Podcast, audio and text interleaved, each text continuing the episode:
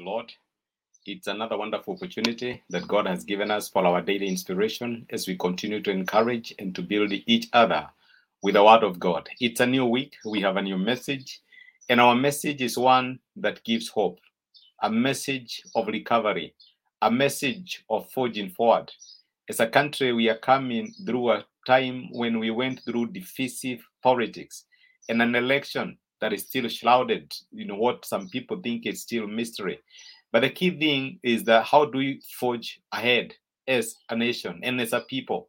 And as an individual how do you accept the the, the, the, the, norm or the, the, the situation and move forward? That is why it is important for us to look into this topic of path to recovery. That is going to be our topic this week. Even as we explore the scriptures and get to see what is it that we can do so that we get healed so that we recover so that we move ahead and we see the faithfulness of god in our lives. Amen.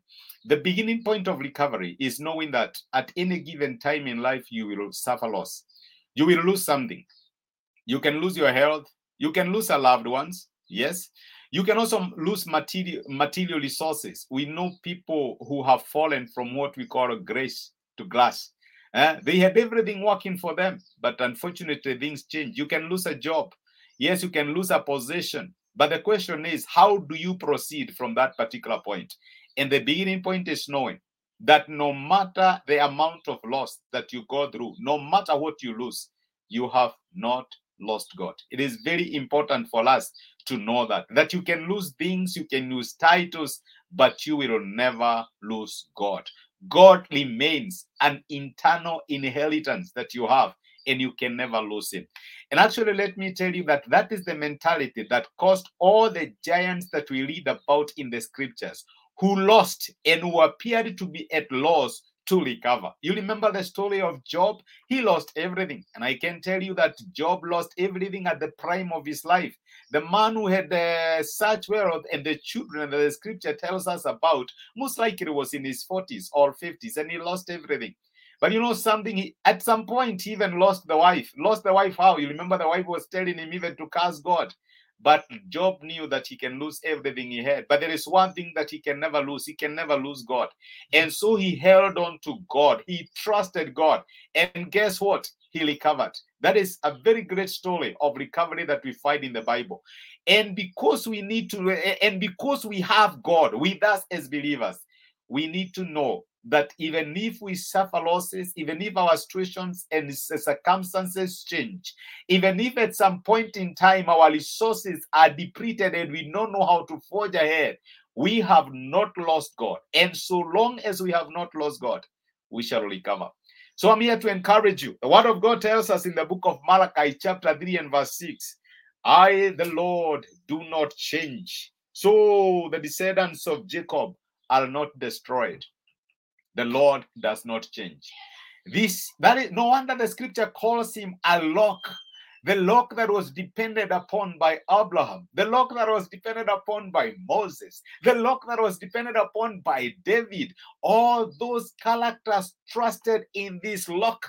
And you know something? He never failed them. I may not know where you are today. I may not understand your feelings. Maybe some of us are celebrating. Maybe some of us are feeling downcast. I think you need to know that no matter your situation, you still have God. Those of us who are in the mountains celebrating, and you actually feel like you can pitch tents there. Remember Peter uh, telling Jesus, "Let me, let's do a camp here," because the mountain experience was so great. Remember, you'll still go down to the valley, and so you still need to recover.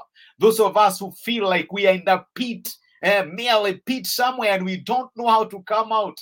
Let me tell you, it is just situational. It is just temporal. It will change. And why will it change? Because we have not lost God. We have a God in our midst who will make sure we recover, who will make sure that everything works for our good. Let me tell you, your story has a great heading that the best life is not behind you, it is ahead of you.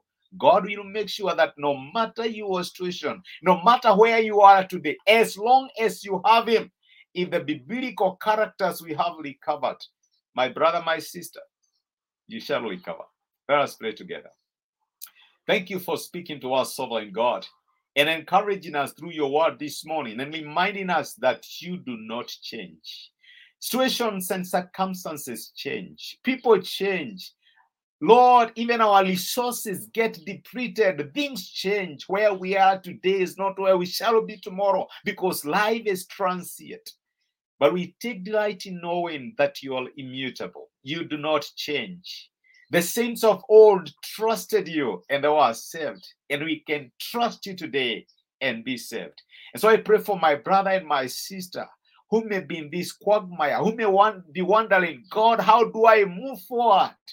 That your word will come with such grace and power to help them to know that as long as they have you, they have not lost it and they shall recover. Be with us even as we go through the emotions of the moment, and even as we go through this day, and in everything we shall do. Let the riches of your grace and mercy permeate the wellness of our being. We love you and we celebrate for you, for you are our God. And this we ask in Jesus' name.